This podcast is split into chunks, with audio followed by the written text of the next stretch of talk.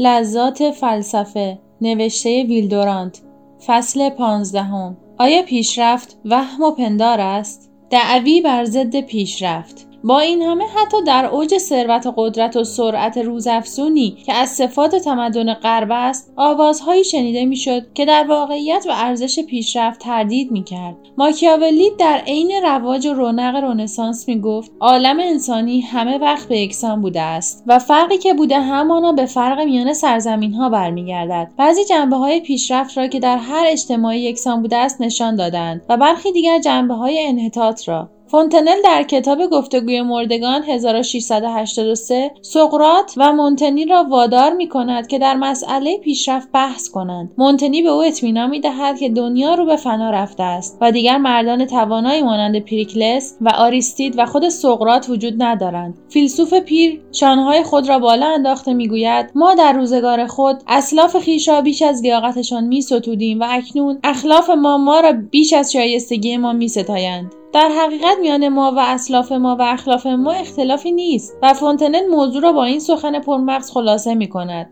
دلها همیشه یکسان است و تنها عقل رو به کمال رفته است. شهوات و فضایل و رضایل بر همان حال است و فقط دانش بالا رفته است.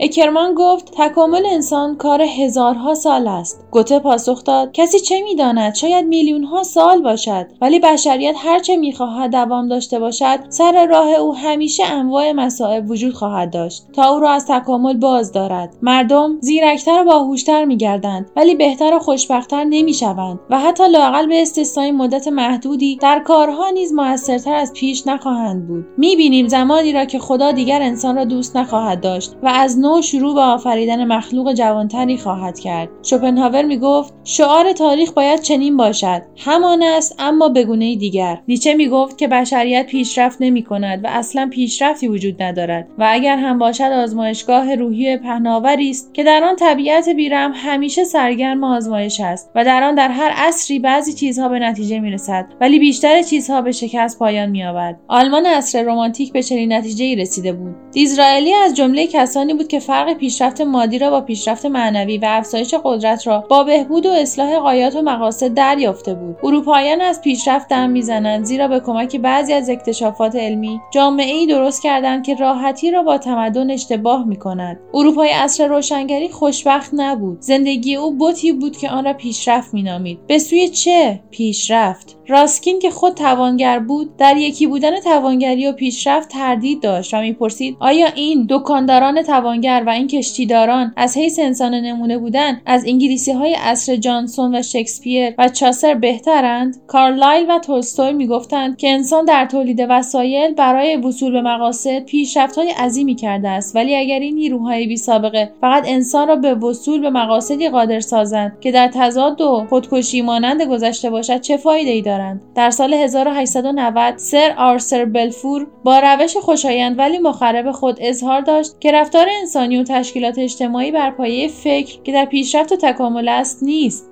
بلکه بر پایه احساس و غریزه است که از هزار سال به هزار سال کمتر تغییری در آن دیده می شود به عقیده اوسر ناکامی ما در به کار بردن علوم روزافزون ما در راه سعادت بیشتر و صلح پایدارتر همین است. حتی ممکن است خود افزایش علم جزی از علت بدبینی در روزگار ما باشد. در سفر جامعه تورات آمده است هر که داناتر اندوهناکتر. و آناتول فرانس که تورات زنده ای بود می‌گفت اگر به گفته منشیانش اعتماد کنیم بدبختتر از همه موجودات جهان انسان است. می‌گویند انسان افسل مخلوقات است. دوست من انسان افسل رنج دیدگان است. انتقاد سوسیالیسم از صنعت نوین به ایمانی که به پیشرفت داشتیم صدمه وارد آورد. کوشش در نمودن بیدادگری های عصر حاضر به مردم به شکل ستایش قناعت و آرامش زمانهای گذشته درآمده است. راسکین و کارلایل و موریس و کروپتوکین قرون وسطا را چنان جلوه دادند که انسان دلش می‌خواست باز مانند گذشته جزو رعایای بسته به زمین باشد و حاصل کار و زنش جزئی از املاک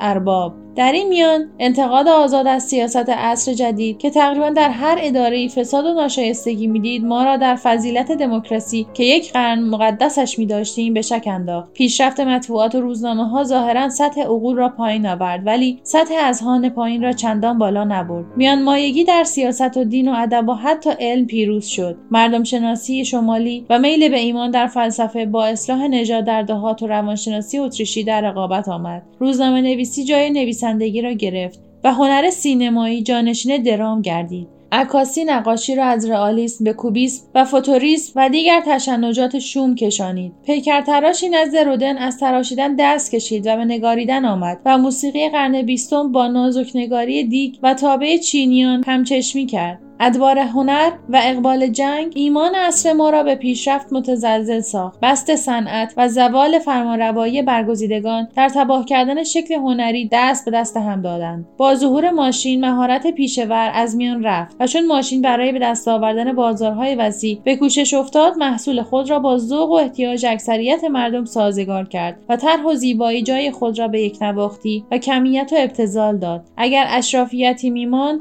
تا منبعی برای ذوق هنری باشد و فیض آن به مردم برسد ممکن بود که هنر و صنعت راهی برای همزیستی و آشتی بیابند. اما دموکراسی باید عواقب حکومت مردم بر مردم را در هنر و سیاست تحمل کند. ذوق نفوس عادی و بیشمار راهبر کارخانهداران و درام نویسان و سناریو نویسان و داستان پردازان و نقاشان و حجاران و معماران گردید. هزینه و اندازه معیار ارزش ها گردید. و هدف هنر به جای آنکه کار و زیبایی گردد نوخواهی عجیب و غریبی گشت. هنرمندان از پشتیبانی ذوق اشرافی که محصول قرنها فرهنگ ممتاز بود محروم شدند و دیگر به دنبال کمال صورت و معنی نرفتند بلکه به جستجوی نتایج چشم خیره کنی افتادند که باید بیشک اصیل خوانده شود. نقاشی تبدیل به آسیب شناسی شد و پیشرفت درخشان معماری متوقف. زیرا ناچار شد به جای بنای کاخهای صد ساله ساختمانهای ده ساله بسازد. موسیقی به کوچه ها و کارخانه ها کشیده شد تا با اجتماعات عصبی قصابان درس خوانده و کلفت های آزاد شده سازگار باشد. پیکر تراشی با آنکه مردم کمتر لباس میپوشند و میلیون ها بدن لخت در صحنه ها ظاهر می شود از رونق افتاد و اگر اتومبیل و وسایل آرایش نبود قرن بیستم ظاهرا هنر را کاملا خفه می کرد پس از آن جنون بزرگ فرا رسید و مردم دریافتند که پوشش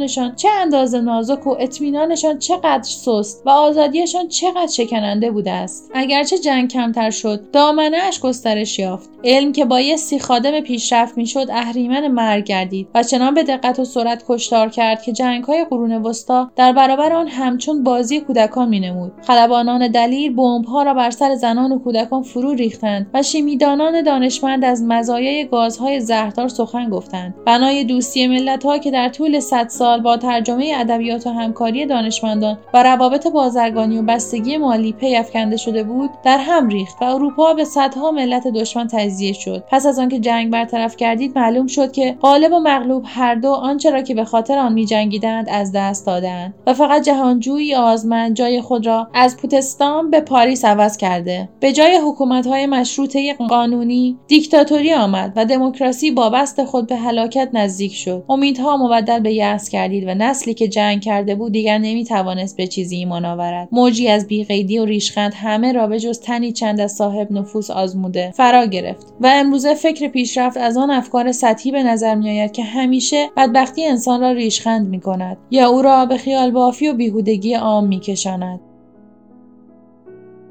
برای ارتباط با ما آیدی صوفی underline کاپل را در اینستاگرام جستجو کنید.